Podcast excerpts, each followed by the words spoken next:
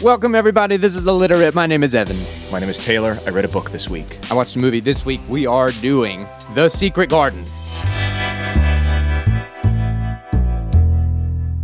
It's had so many adaptations. A ton. So The- this yeah. uh, uh, outright, this kind of feels like it's in the fad, the vein of the Disney remakes that have just kind of been churning out.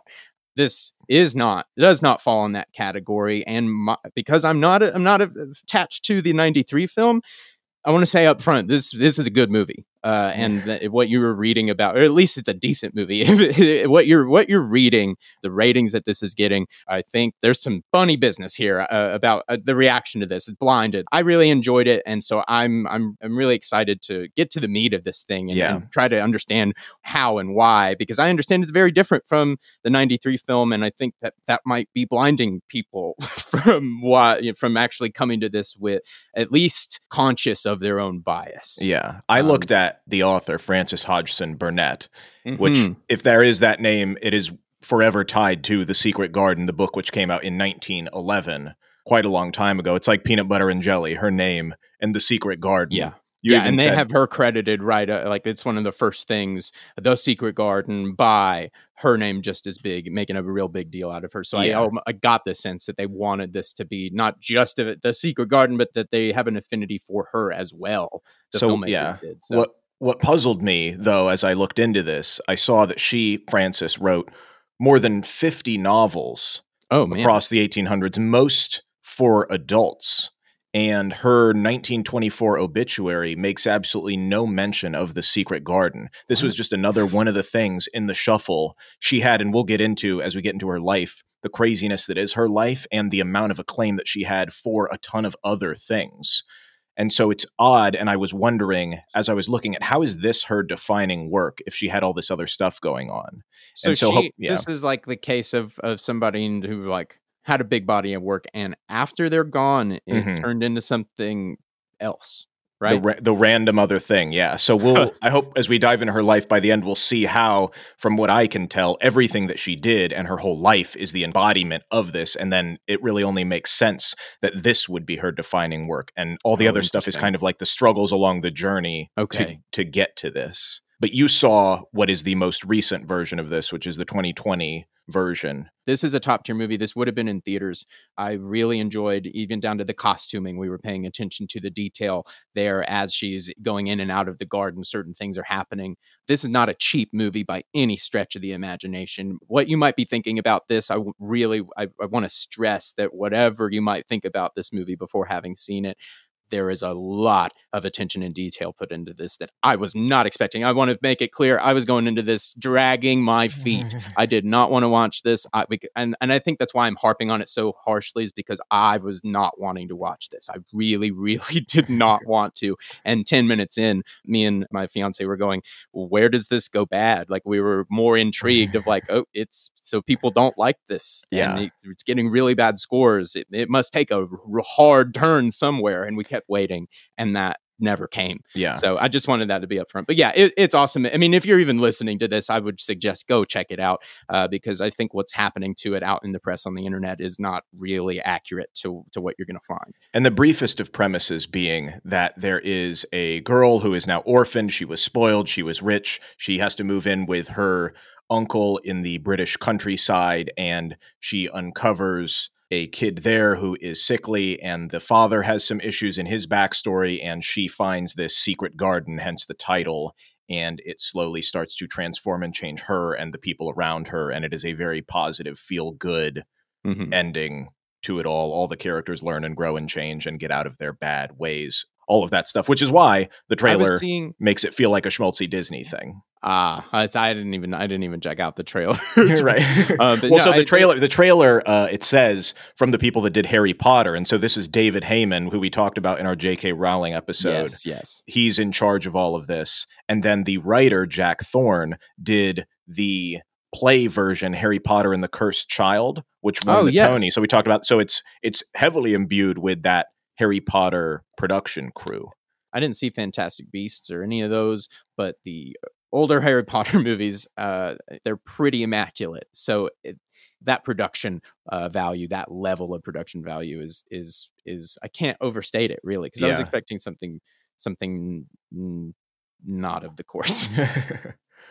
So let's talk about because we said this has been done time and time again, but there is some central core element to Frances's why? life and this thing. so I found we're going to skip over the TV versions because there's been tons made in Britain.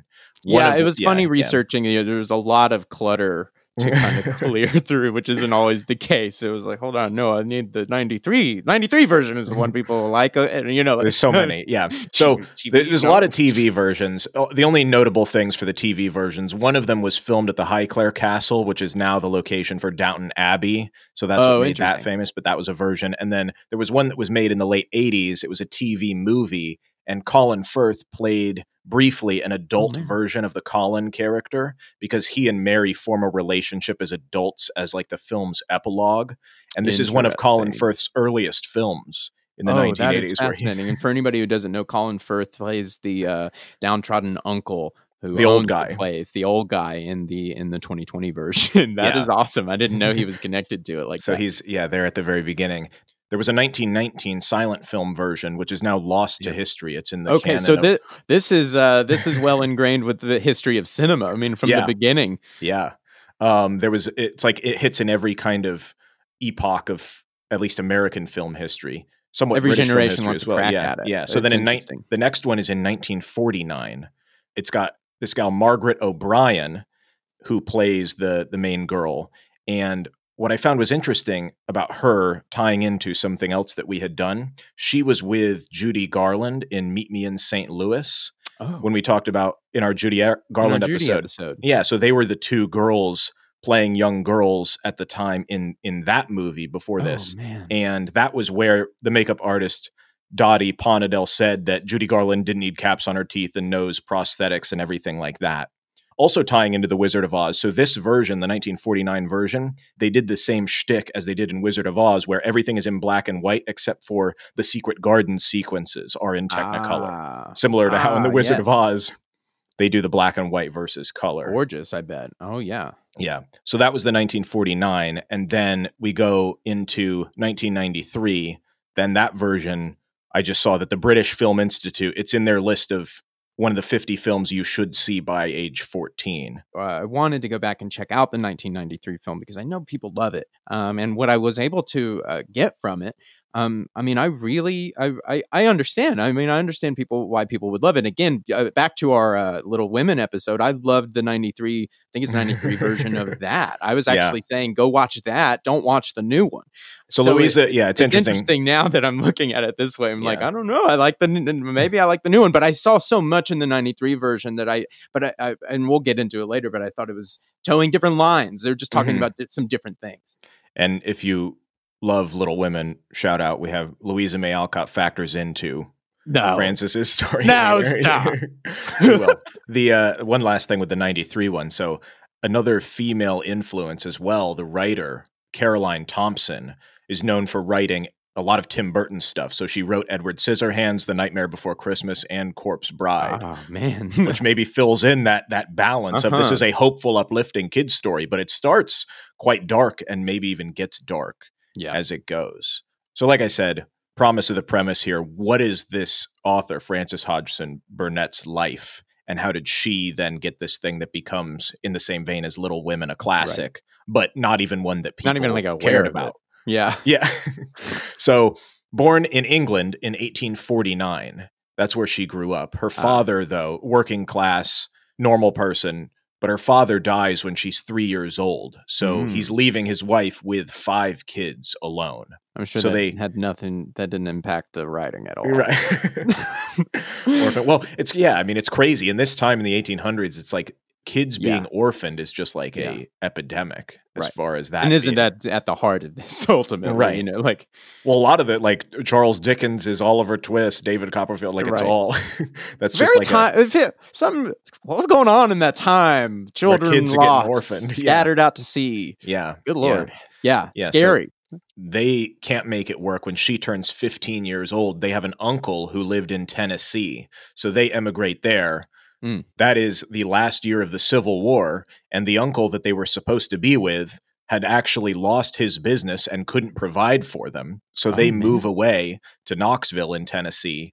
They're having to figure it out on their own. oh So my gosh. maybe tying into another influence into the secret garden she is living across from a family the burnett family and she befriends this teenage boy there his name is swan burnett and he's got this injury from childhood and he can't participate in physical activities and they bond over reading.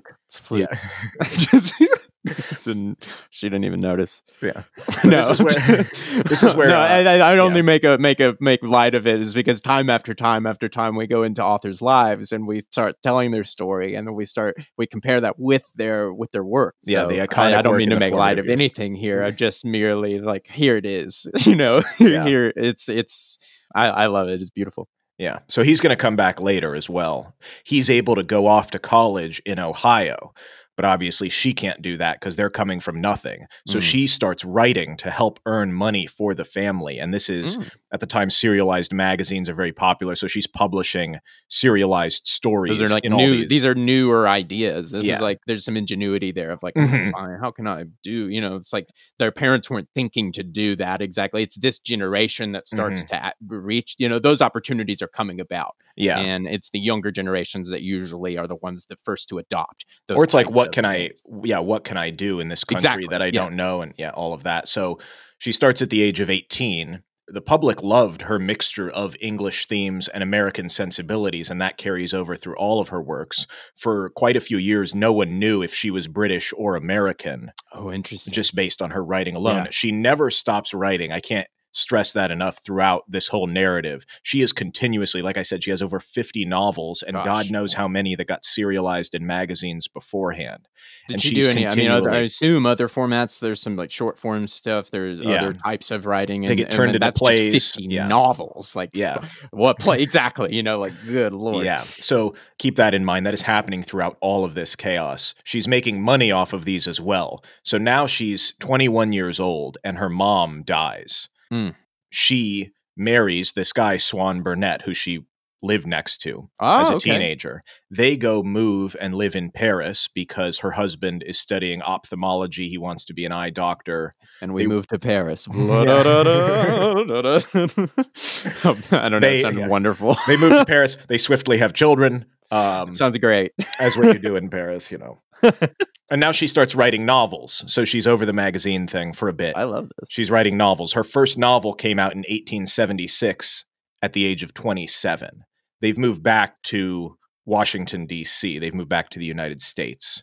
And she is a big author in DC. And this is one of the things where it's like, oh, I had to look into this more because it's almost lost to history. Like we know her for The Secret Garden, but her popularity is huge. She has invitations to events. There's even a case, 27. yeah, to make a case for how. And that's her first novel? Mhm. And she could, like I said, she's writing tons of them. I'm but 27. Yeah.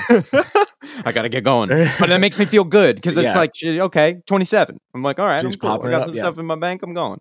but just as a as a testament to how popular and famous she is at the time, she lost a glove at a party, and then that glove was auctioned for charity. No People way. wanted her glove. She should just show up and be like, that's mine. Well, it's going to make money for charity, but that that that you get to that level, it's like writes a check for the charity. right.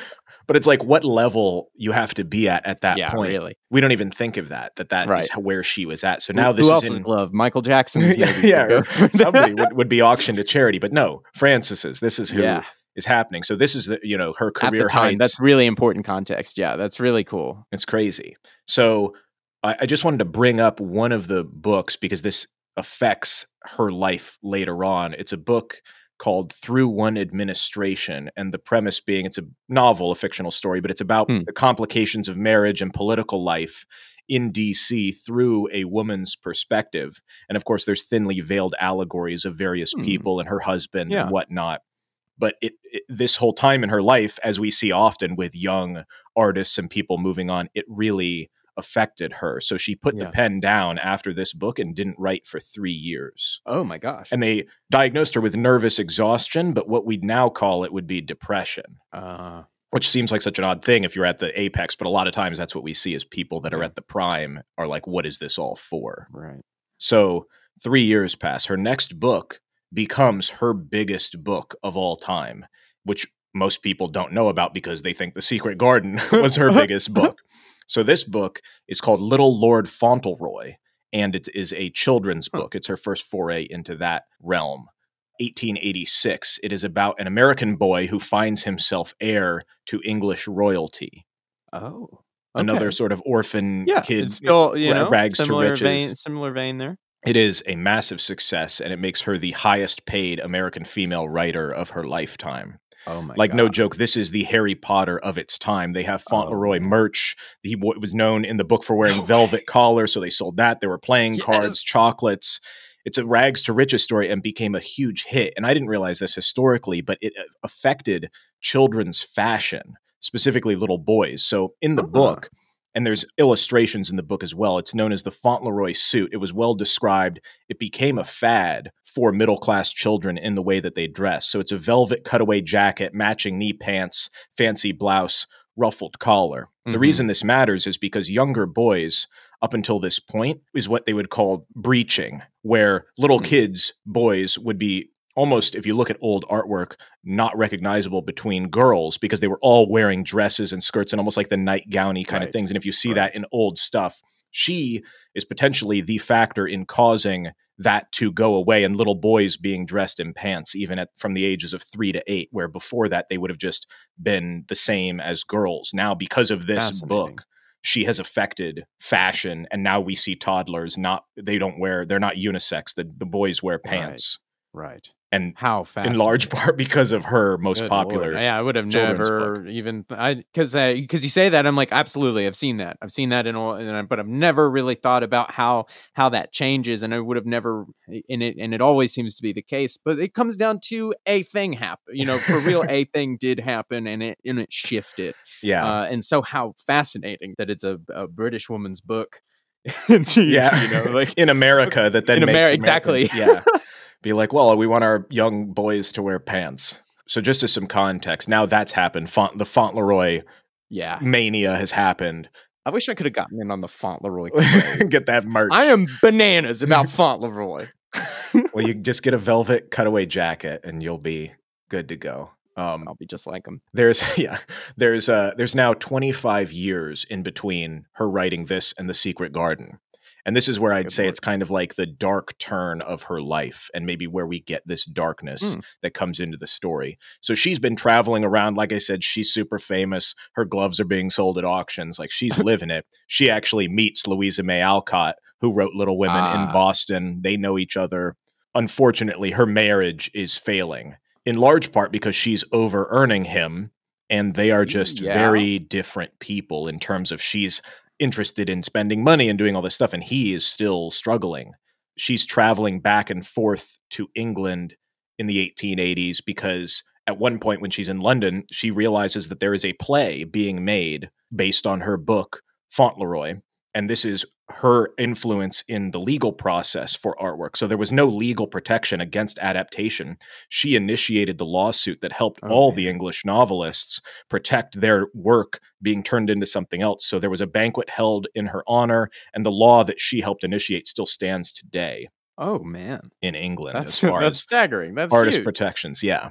But like I said, as far as her personal life, she's really doing well off. She's got a 17 room house in DC Good that lord. she paid for in cash from her own earnings.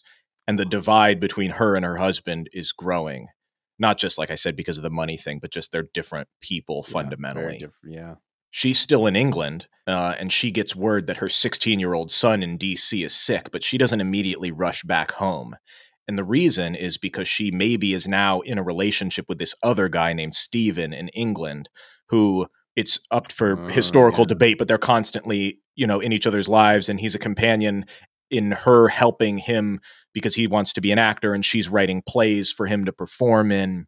But that's why she is Yeah. potentially not going back to help her son. And at this time, she gets in what we would call like a car accident, but it's a horse and carriage accident. The whole thing overturns. She's in a coma for oh, days. Oh, gosh. it's such a slow recovery, but she gets a letter from her husband saying, Lionel, their 16 year old son, is actually very, very sick. He definitely has tuberculosis. So Oh she goes gosh. back, takes him to Europe, trying to get him well, sets him up in a Paris apartment, but there's really no hope. And so her son dies in her arms in 1890 Oh man. in Paris.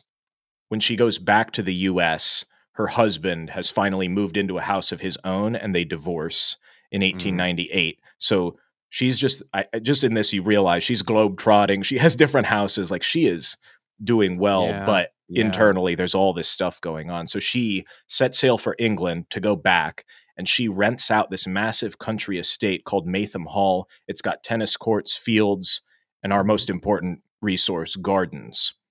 So she throws herself into gardening. She says, I'm going to put all this behind me, right. get into gardening. She takes this walled garden as a study, and this is where she fiddles around with the idea of her book, The Secret Garden, but it hasn't come into full fruition yet. Gotcha.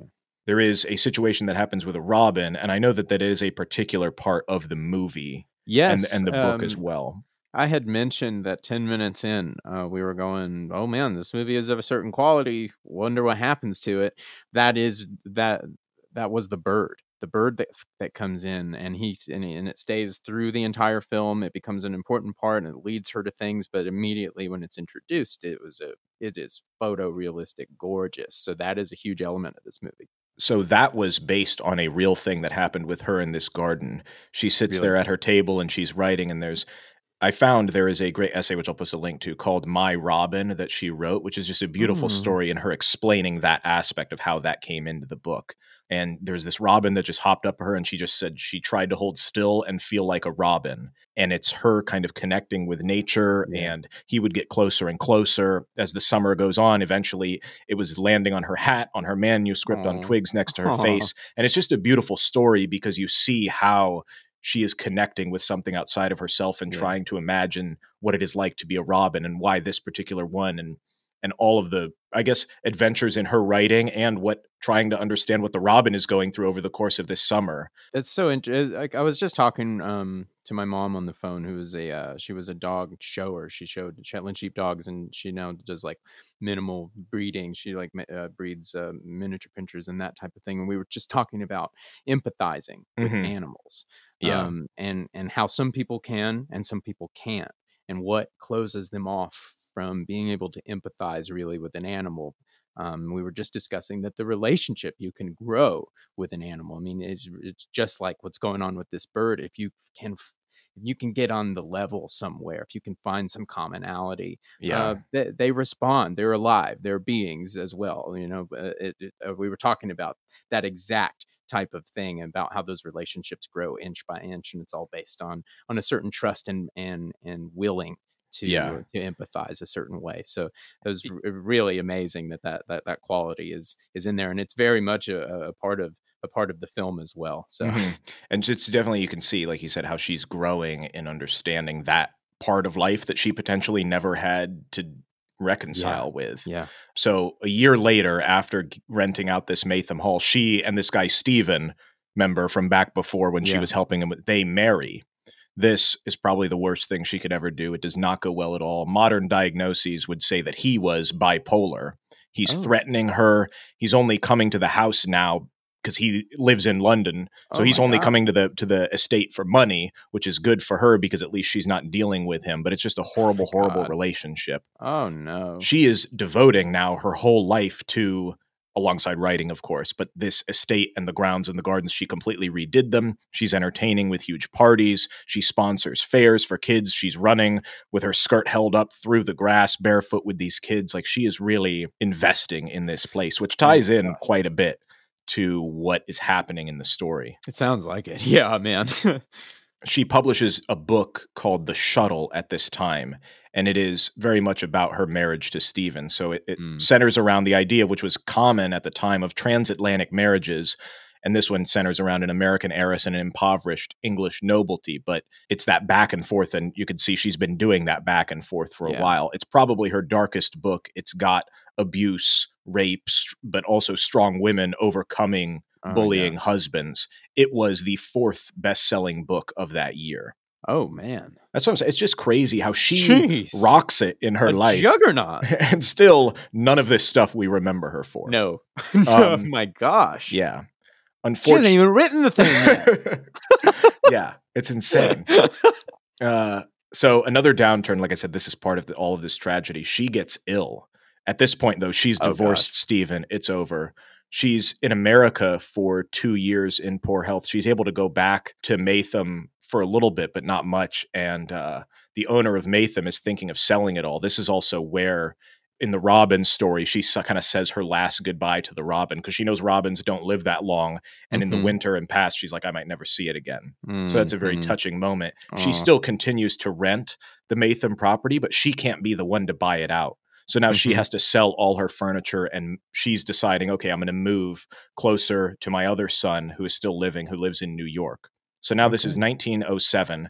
She is a 58 year old woman. If you can imagine it, there she is, very successful author, but she's Mhm. living close to her adult son and his family, but she has two ended marriages and the loss Yeah. of her first son and this estate that she loved, which she can't upkeep Oh, anymore. So what she decides to do, she gets a house next to her son. There, she creates gardens all around the house, thinking Mhm. about for the now the second time in her life the magical healing of gardens yes through yes. phases of her life. So that in Long Island is where she finishes up and publishes The Secret Garden in 1911 Ah, I see. it was and i thought this was crazy going back to her roots at the very beginning it was first published in a magazine for adults across 10 issues so it was serialized oh, in short oh, form. Okay, I didn't know Um, that. yeah, yeah. Okay, cool. but that's what makes it sort of odd is because it was in a magazine for adults so it was confusing of like well this is about kids but is it for, is it a story for kids or adults it was almost like a mismarketed odd thing Mhm. But then the novel comes out. She continues to write, so she wrote seven more books before she died in 1924. Okay. And that's leading into how did this not get noticed? Like I said, it was just not well received at the time. There was a bunch of other stuff that she was known for. Pro- a bit a bit of ahead of its time, I would guess. You Mhm. know, in terms of genre and and and because it threads the needle of well, it's about children, but it's really talking about adult themes too. So I, I would guess that that would be a little bit. Hmm, people might not understand where how to put that. Where that's okay. What am I? So that makes sense. Yeah. to, to a degree. And really, we can only imagine the reason it got continued is because parents who loved it passed it along to their children, who passed it along to their Mhm. children. Right. One of the bringing it out of a slumber moments was in 1949, the same year that that movie came out. There was a new edition that came out with illustrations that were great. And then all of these other famous children's book authors and illustrators also wanted to do it. So there was the guy who did the classic Winnie the Pooh illustrations, did a version of this Ah. book with his illustrations, and it became a staple in children's libraries. And Oh, then gorgeous. and this is the crazy thing that I didn't know. The copyright ran out in 1986. So it's in the public domain. So you could make Oh, a Secret man. Garden adaptation if you wanted. I see. Okay. Yeah, that's interesting. That's good to note then. Yeah. Okay. So that's then where the 93 one comes in because they didn't have to pay anything for it. Didn't have to, hey, wanna- we could just screw around and do this. Yeah. And it just no, I, yeah. that, that's important because, I mean, again, another distinction just uh, from the new one is like it is not one of the Disney remake trash junk movies that seem to just be rolling out. right. Um, yeah. And bringing it all together as far as kind of the the message, the legacy like we can see hopefully from her life after looking through it all. Like what a crazy yeah. journey to get to this is what heals me this is what helps me Yeah. this is this is the belief and i Yeah, i saw a quote from her uh, because she was like you said maybe it was ahead of its time it's interesting that you brought that up because there's a quote from her that she was known potentially for being a christian scientist which very much revolves around the power of prayer for healing um, Mhm, various other mhm. things. But she said, quote, I am not a Christian scientist. I am not an advocate of new thought. I am not a disciple of the yogi. I am not a Buddhist. I am not a Muslim. I am not a follower of Confucius. Yet I am all of these things. Huh.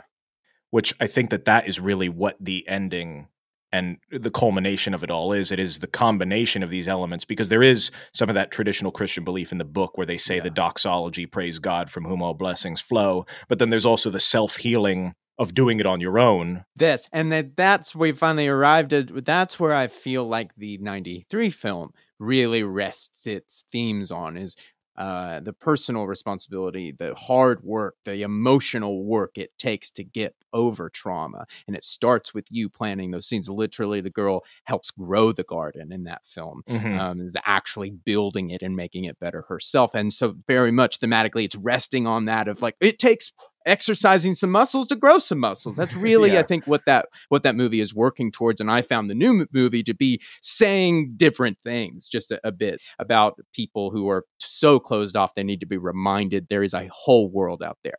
Um, that's where I would draw the distinction. Really. What is the what does the new one bring that you think is different? Uh, when I'm watching it, all of the characters are completely cut off uh, and there's no other reality for them. There, no, it is this way, and that is the way I will have it. Well, hold on, she needs to be taught that it still does take a little bit of hard work on your own. So that's still rooted in there to a bit. But then she very much discovers something totally different and it brightens her up. It opens up her world. And mm-hmm. very quickly, she is now on a page of there's more out there. There's yeah. more stuff out there. In fact, and then she grows very, uh, attached to the garden before she starts really seeing and bringing more people in and yeah. expanding it. And that was something I wanted to bring up just a second ago. Is I thought it was so interesting um, that she has to say goodbye. The author has to say goodbye to her beautiful estate and her robin and move.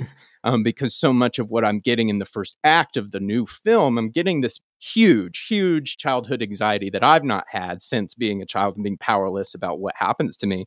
Is I am totally a ship at sea and I have found a place of comfort. Mm-hmm. And now there is another source pulling me away from it. I might yeah. lose it because I don't hold the power here. So the first act of the film does a good job of breaking this really hardened, stringent, uh, emotionally cut off child into this one that you start to really care for because she's starting to open up herself and realize there are other things and then somebody else is trying to take that away. Yeah and i think that um, that's why this is so revered is because the garden does fit in as the metaphor in no matter what different variations you want to put it through.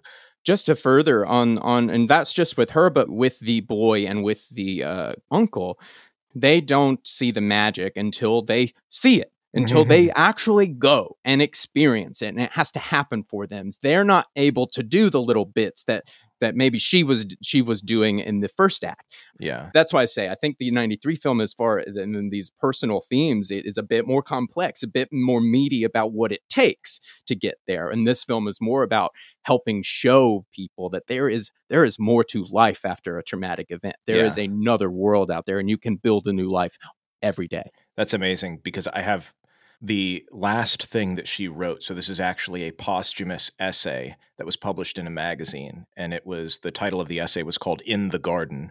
But the last words of this essay were, "As long as you have a garden, you have a future, and as long as you have a future, you are alive." Yes.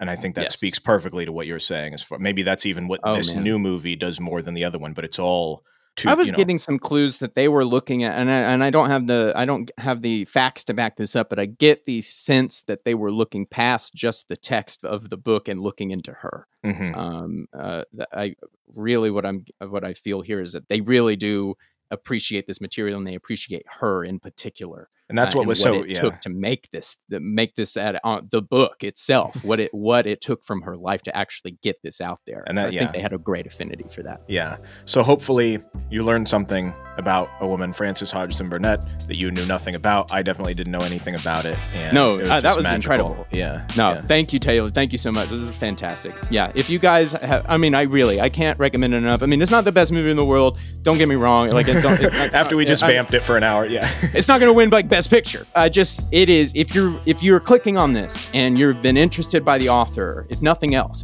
uh, this is worth checking out on its own. It's just got a little bit of a different angle on there. Uh, so thank you guys for coming along on this journey. We'll get into something else next week. Uh, hit us up at Illiterate Pod if you got any suggestions. What are you uh, What are you reading? What are you uh, What are you watching? What are you excited for? Get in contact with us. We're always wanting to hear that stuff. At Illiterate Pod on Instagram, and we will catch you all next week. Música